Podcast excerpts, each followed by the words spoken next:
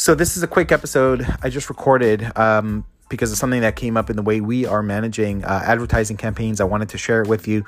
Liron Hirschhorn here, host of the e commerce mindset podcast. Um, in this episode, I, I talk about broad match modifiers, what they are, why you need to know about them for your sponsored brand campaigns. The episode is brought to you by Incrementum Digital. Com.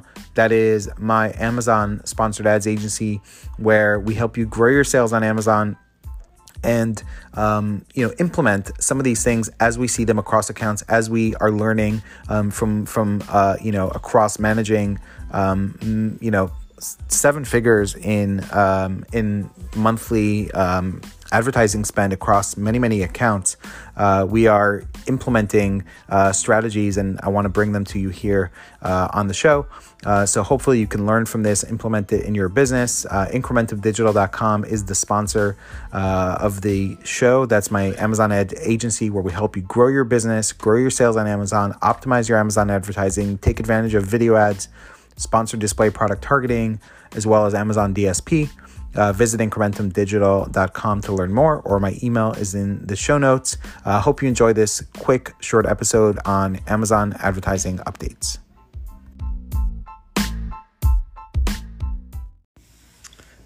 Let's talk broad match modifiers. And for those of you that don't know what broad match modifiers are, I'm going to talk about it um, in the episode and why you need to know what it is and how to go about using it. So, in Amazon advertising, we've seen lately across sponsored brand campaigns that broad match keywords don't behave the same as broad match keywords in sponsored product campaigns. And what's the difference? The difference is that when you run a, a keyword like barbecue glove, in a broad match campaign in sponsored products. What that means in that match type in sponsored products is that barbecue and glove have to be in the customer search term, um, and that can trigger your ad from showing up. So if there's a search for large barbecue grilling glove, then that could trigger your ad to show up because barbecue and glove are both in the customer search term, even though they're not in order.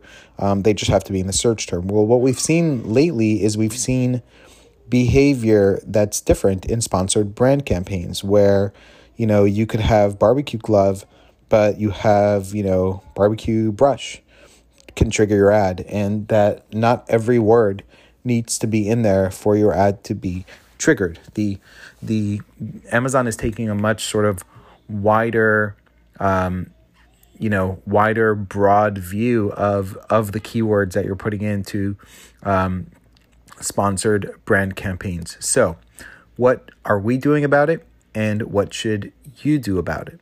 The what we're doing about it is we're using what's called broad match modifiers. And so if we don't want if we want to make sure that a particular word as part of the keyword is in the customer search term, then what we're doing is in sponsored brands, we're starting to use broad match uh, modifier. And the way what a broad match modifier says is that that word must be included in the broad match search term. And we're using a plus sign to indicate that a keyword that that word should be a broad match modifier. And um, any word that you want that has to be in there should have a plus sign next to it. So if you have the word barbecue glove you would have plus barbecue space plus glove. So you would have it in front of every word that is very important to show up in the um, you know that you want that word that, must be there. Um, my advice on this would be to look at your search terms in your uh, sponsored brand campaigns. And or first as a starting point look at your broad match keywords and see which ones have a higher ACOS than you like. And then you can go and look at those particular uh, search terms that are being triggered by that keyword and see if there are sort of unrelated terms that are kind of sucking up spend. And if you see that it's a good indication one you want to maybe negate those out of the gate just to stop the bleeding um, and add those as negative keywords.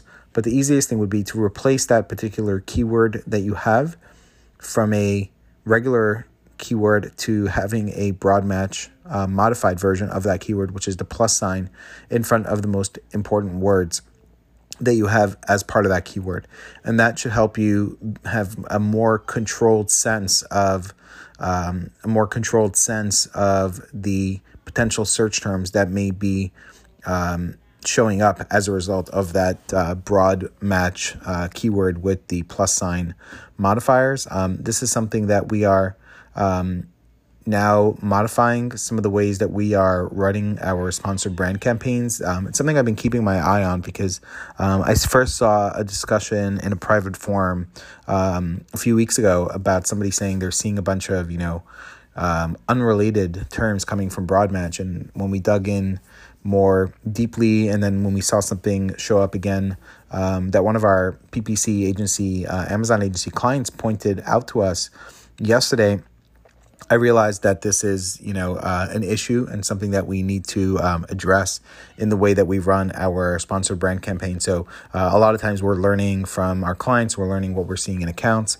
um, and that helps us know what to implement, you know, across the board. And so what we're doing now, you know, from an agency standpoint, is we're not changing every keyword um, in every campaign that we have from a regular broad match to a broad modified in sponsored brands.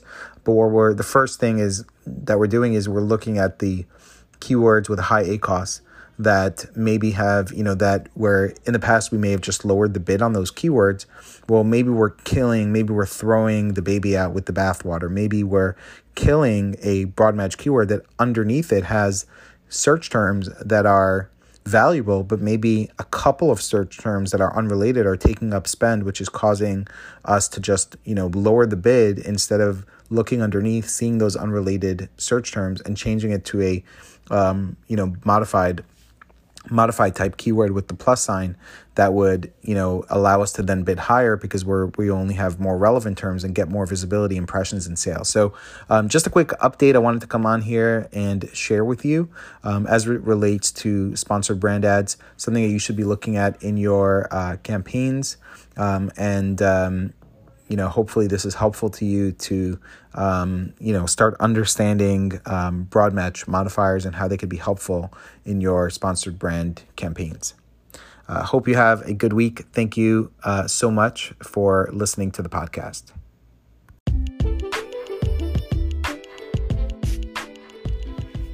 Thank you so much for listening. Um, the next interview um, or that podcast episode that will come out is one that I'm recording a little bit later tonight and hope to put out tomorrow with uh, Gary uh, Wong. I think I'm saying his last name correctly. Apologize if I'm not. Who is running a uh, seven figure uh, seller summit, a virtual event. And um, he's going to come on and talk about uh, top 10 things he's learned from um, interviewing and talking to over 30 um, Amazon sellers and experts in the Amazon game. And hopefully, um, you'll be able to uh, learn some things from uh, some of the interviews that he's had over the last uh, several weeks. So, look out for that episode. Thank you so much for listening. If you haven't yet given us a review, or given me a review. There is no us here. Uh, it's just you and me. Uh, if you haven't yet given me a review on uh, Apple iTunes for the podcast. We'll love it if you would. And let's continue the conversation in the e commerce mindset uh, Facebook group. Thank you so much